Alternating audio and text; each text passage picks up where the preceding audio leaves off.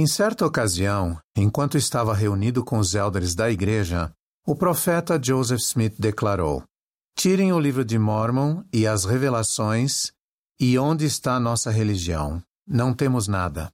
Meus queridos irmãos e irmãs, o milagroso surgimento do livro de Mormon é o segundo marco fundamental do desdobramento da restauração do Evangelho de Jesus Cristo nesta dispensação, sucedendo à primeira visão. O livro de Mormon é um testemunho do amor de Deus por seus filhos do sacrifício expiatório divino e altruísta do Senhor Jesus Cristo e de seu triunfante ministério entre os nefitas logo após sua ressurreição. Ele também testifica que os remanescentes da casa de Israel se tornarão um por meio de sua obra nos últimos dias e que não foram rejeitados para sempre. Ao estudarmos sobre o surgimento desse sagrado livro de Escrituras nesses últimos dias, constatamos que todo esse processo foi milagroso, desde o profeta Joseph receber as placas de ouro de um santo anjo até sua tradução pelo dom e poder de Deus, sua proteção e sua publicação pela mão do Senhor. O despontar do livro de Mormon teve início bem antes de Joseph Smith receber as placas de ouro das mãos do anjo Moroni. Profetas da antiguidade profetizaram sobre o advento desse livro sagrado em nossos dias. Isaías falou sobre um livro selado, dizendo que as pessoas contenderiam sobre a palavra de Deus quando o livro surgisse. Essas circunstâncias preparariam o cenário para que Deus realizasse sua obra maravilhosa e um assombro, fazendo com que a sabedoria dos seus sábios perecesse e o entendimento dos seus prudentes se escondesse enquanto os mansos teriam cada vez mais regozijo no Senhor, e os necessitados entre os homens se alegrariam no Santo de Israel. Ezequiel falou que a vara de Judá, a Bíblia, e a vara de Efraim, o livro de Mormon, seriam reunidas em uma. Tanto Ezequiel no Velho Testamento quanto Leí no livro de Mormon mencionaram que elas seriam unidas com o intuito de confundir falsas doutrinas estabelecer paz e nos levar a conhecer os convênios. Na noite de 21 de setembro de 1823, três anos e meio após ter tido a experiência da primeira visão, Joseph, em resposta às suas sinceras orações, foi visitado três vezes pelo anjo Moroni, o último profeta do povo nefita na América Antiga. No decorrer dessas visitas, as quais duraram toda a noite, Moroni disse a Joseph que Deus tinha uma obra maravilhosa para ele realizar, a tradução e a publicação ao mundo das palavras inspiradas de profetas antigos do continente americano. No dia seguinte, Joseph foi ao local, não muito longe de sua casa, onde as placas haviam sido enterradas por Moroni no final de sua vida, séculos antes. Lá, Joseph viu novamente Moroni, que o instruiu a se preparar para receber as placas no futuro. Nos quatro anos seguintes, no dia 22 de setembro de cada ano, Joseph recebeu de Moroni instruções adicionais a respeito de como o reino do Senhor deveria ser conduzido nos últimos dias. A preparação de Joseph também incluiu visitas de anjos de Deus, revelando assim a majestade e a glória dos eventos que aconteceriam nesta dispensação. Parte dessa preparação incluiu seu casamento com Emma Hale, em 1827. Ela desempenhou um importante papel, ajudando o profeta durante toda a sua vida e seu ministério. Aliás, em setembro de 1827, Emma acompanhou Joseph ao monte, onde as placas estavam enterradas, e o aguardou enquanto o anjo Moroni entregava o registro nas mãos dele. Joseph recebeu a promessa de que as placas seriam preservadas se ele empregasse todos os seus esforços para mantê-las seguras até que fossem devolvidas às mãos de Moroni. Meus queridos companheiros no Evangelho, muitas das descobertas de hoje a respeito de épocas antigas ocorrem durante uma escavação arqueológica ou até por acidente durante a construção de um projeto. Joseph Smith, no entanto, foi conduzido às placas por um anjo. Esse evento, por si só, foi um milagre. O processo de tradução do livro de Mormon também foi um milagre. Esse antigo registro sagrado não foi traduzido da forma convencional como os intelectuais traduziriam textos antigos, por meio do aprendizado de um idioma arcaico. Precisamos olhar para o processo como uma revelação, com o auxílio de instrumentos tangíveis disponibilizados pelo Senhor, em contraste com uma tradução feita por alguém que possua o conhecimento de idiomas. Joseph Smith declarou: Pelo poder de Deus, traduzi o livro de Mormon a partir de hieróglifos cujo conhecimento estava perdido para o mundo. E nesse evento maravilhoso, eu estava sozinho, um jovem inculto, para combater com uma nova revelação a sabedoria do mundo e a ignorância multiplicada de 18 séculos. O auxílio do Senhor no tocante à tradução das placas, ou por assim dizer, a revelação delas, também fica evidente quando refletimos sobre o espaço de tempo milagrosamente curto em que Joseph as traduziu.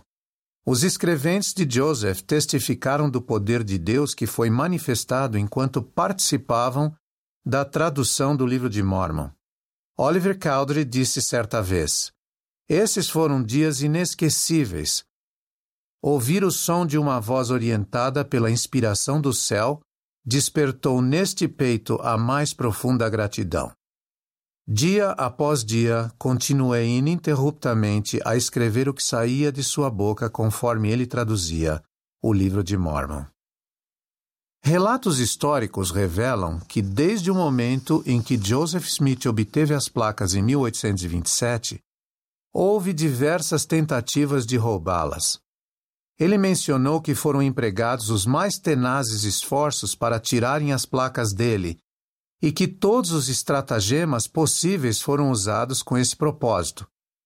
Joseph e Emma acabaram sendo forçados a se mudar de Manchester, Nova York, para Harmony, Pensilvânia, para que encontrassem um lugar seguro a fim de continuar o trabalho de tradução, longe de turbas e de indivíduos que desejavam roubar as placas. Conforme mencionado por um historiador, Assim terminou a primeira e árdua etapa do encargo dado a Joseph de preservar as placas. No entanto, o registro estava a salvo. E em meio às dificuldades de preservá-lo, Joseph indubitavelmente havia aprendido muito a respeito dos caminhos de Deus e dos homens, o que lhe seria de grande valia no futuro. No decorrer da tradução do livro de Mormon, Joseph ficou sabendo que o Senhor escolheria testemunhas para ver as placas. Isso cumpre aquilo que o próprio Senhor estabeleceu quando disse que pela boca de duas ou três testemunhas toda palavra seria confirmada.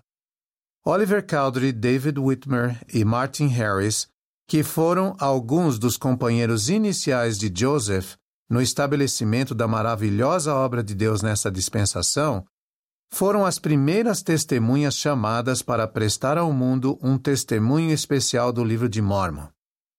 Eles testificaram que um anjo, vindo da presença do Senhor, mostrou-lhes o antigo registro e que viram as gravações nas placas. Eles também testificaram que ouviram do céu a voz de Deus, declarando que o registro havia sido traduzido pelo dom e poder de Deus. Eles foram então ordenados a testificar a respeito disso ao mundo inteiro. O Senhor milagrosamente chamou mais oito testemunhas para ver as placas de ouro pessoalmente e para ser testemunhas especiais da veracidade e da divindade do livro de Mormon. Eles testificaram que viram e cuidadosamente examinaram as placas e as gravações nelas feitas. Mesmo em meio a adversidades, perseguições, e todo tipo de dificuldades, e mesmo com algumas dessas pessoas posteriormente hesitando em sua fé, essas onze testemunhas escolhidas do livro de Mormon nunca negaram seu testemunho de que viram as placas. Joseph Smith não era mais a única pessoa com o conhecimento das visitas do anjo Moroni e da existência das placas de ouro. Lucy Mack Smith registrou que seu filho chegou em casa repleto de alegria após as testemunhas terem visto as placas. Joseph explicou a seus pais: Sinto como se tivesse sido tirado de mim um fardo muito difícil de suportar. E minha alma se regozija, pois não preciso mais estar inteiramente sozinho no mundo. Quando a tradução do livro de Mormon chegou ao fim, Joseph enfrentou muita oposição para publicá-lo. Ele conseguiu convencer um tipógrafo chamado Egbert B. Grandin, em Palmyra, Nova York, a imprimir o livro somente depois que Martin Harris, em um ato de grande fé e sacrifício, hipotecou sua fazenda como garantia pelos custos da impressão. Devido em parte à contínua oposição após a publicação do livro de Mormon, Martin Harris demonstrou sua fé ao vender 151 acres de sua fazenda para pagar todos os custos da publicação. Por meio de uma revelação dada ao profeta Joseph Smith, o Senhor instruiu Martin Harris a não se apegar à sua propriedade e a pagar os custos da impressão do livro, que contém a verdade e a palavra de Deus. Em março de 1830, os primeiros 5 mil exemplares do Livro de Mormon foram publicados, e nos dias de hoje, mais de 180 milhões de exemplares já foram impressos em mais de 100 idiomas. Os fatos históricos e as testemunhas especiais do Livro de Mormon testificam que seu surgimento foi realmente milagroso. No entanto, o poder desse livro não está alicerçado apenas em sua maravilhosa história, mas em sua mensagem poderosa e inigualável que mudou inúmeras vidas, incluindo a minha. Li o livro de Mormon inteiro pela primeira vez quando era um jovem aluno do seminário. Conforme recomendado por meus professores, Iniciei a leitura começando por suas páginas introdutórias. A promessa contida nas primeiras páginas do livro ainda ressoa em minha mente. Pondere em seu coração e depois pergunte a Deus com fé, em nome de Cristo, se o livro é verdadeiro. Os que assim fizerem obterão, pelo poder do Espírito Santo, um testemunho de sua veracidade e divindade. Com essa promessa em mente, buscando sinceramente obter mais conhecimento sobre sua veracidade e estando em espírito de oração. Estudei o livro de Mormon, pouco a pouco, à medida que completava as designações semanais do seminário. Lembro-me como se fosse ontem de que um cálido sentimento gradualmente começou a dilatar minha alma e a preencher meu coração, iluminando meu entendimento e passando a se tornar mais e mais deleitoso, assim como descreveu Alma quando ensinou a seu povo a palavra de Deus. Através dessas preciosas experiências pessoais, o livro de Mormon realmente se tornou a pedra angular que sustém minha fé em Jesus Cristo e meu testemunho da doutrina de seu Evangelho. Ele se tornou um dos pilares que testifica a mim a respeito do divino sacrifício expiatório de Cristo, ele tornou-se um escudo ao longo de minha vida contra as tentativas do adversário de enfraquecer minha fé e incutir descrença em minha mente, e me dá coragem para destemidamente declarar ao mundo meu testemunho a respeito do Salvador. Meus queridos amigos, recebi meu testemunho do livro de Mormon linha sobre linha, como um milagre em meu coração. Até os dias de hoje, esse testemunho continua a crescer à medida que, com coração sincero, procuro entender mais plenamente a palavra de Deus, conforme registrada nesse extraordinário livro de Escrituras. A todos os que ouvem minha voz hoje, eu os convido a fazerem parte do maravilhoso processo do surgimento do livro de Mormon em sua própria vida. Prometo-lhes que, ao estudarem suas palavras em espírito de oração e de modo consistente, vocês poderão desfrutar em sua vida as promessas e as ricas bênçãos nelas contidas. Reitero mais uma vez a promessa que ressoa em suas páginas de que se perguntardes a Deus o Pai Eterno em nome de Cristo, se estas coisas não são verdadeiras, e se perguntardes com um coração sincero e com real intenção, tendo fé em Cristo, ele misericordiosamente vos manifestará a verdade delas pelo poder do Espírito Santo. Asseguro a todos vocês que ele lhes dará a resposta de uma maneira muito pessoal, assim como o fez comigo e com muitas outras pessoas em todo o mundo. Sua experiência será tão gloriosa e sagrada como foram as experiências de Joseph Smith, das primeiras testemunhas e de todas as pessoas que buscaram receber um testemunho da integridade e da credibilidade desse livro sagrado. Presto meu testemunho de que o livro de Mormon é realmente a palavra de Deus. Testifico que esse registro sagrado expõe as doutrinas do Evangelho, delineia o plano de salvação e explica aos homens o que devem fazer para ganhar paz nesta vida e salvação eterna no mundo vindouro. Testifico que ele é o instrumento de Deus para levar a efeito a coligação de Israel em nossos dias e para conduzir as pessoas a conhecerem seu Filho Jesus Cristo. Testifico que Deus vive e que nos ama, e que seu Filho Jesus Cristo é o Salvador do mundo, a principal pedra de esquina de nossa religião. Digo essas coisas no sagrado nome de nosso Redentor, nosso Mestre e nosso Senhor, o próprio Jesus Cristo. Amém. The Book of Mormon is indeed the Word of God.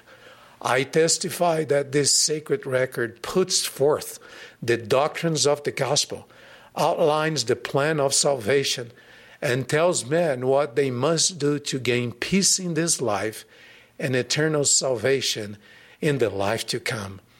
I testify that the Book of Mormon is God's instrument to bring about the gathering of Israel in our day and to help people to come to know His Son, Jesus Christ. I testify that God lives and loves us, and His Son, Jesus Christ, is the Savior of the world, the chief cornerstone of our religion. I say these things in the sacred name of our Redeemer our Master and our Lord, even Jesus Christ. Amen. Amen.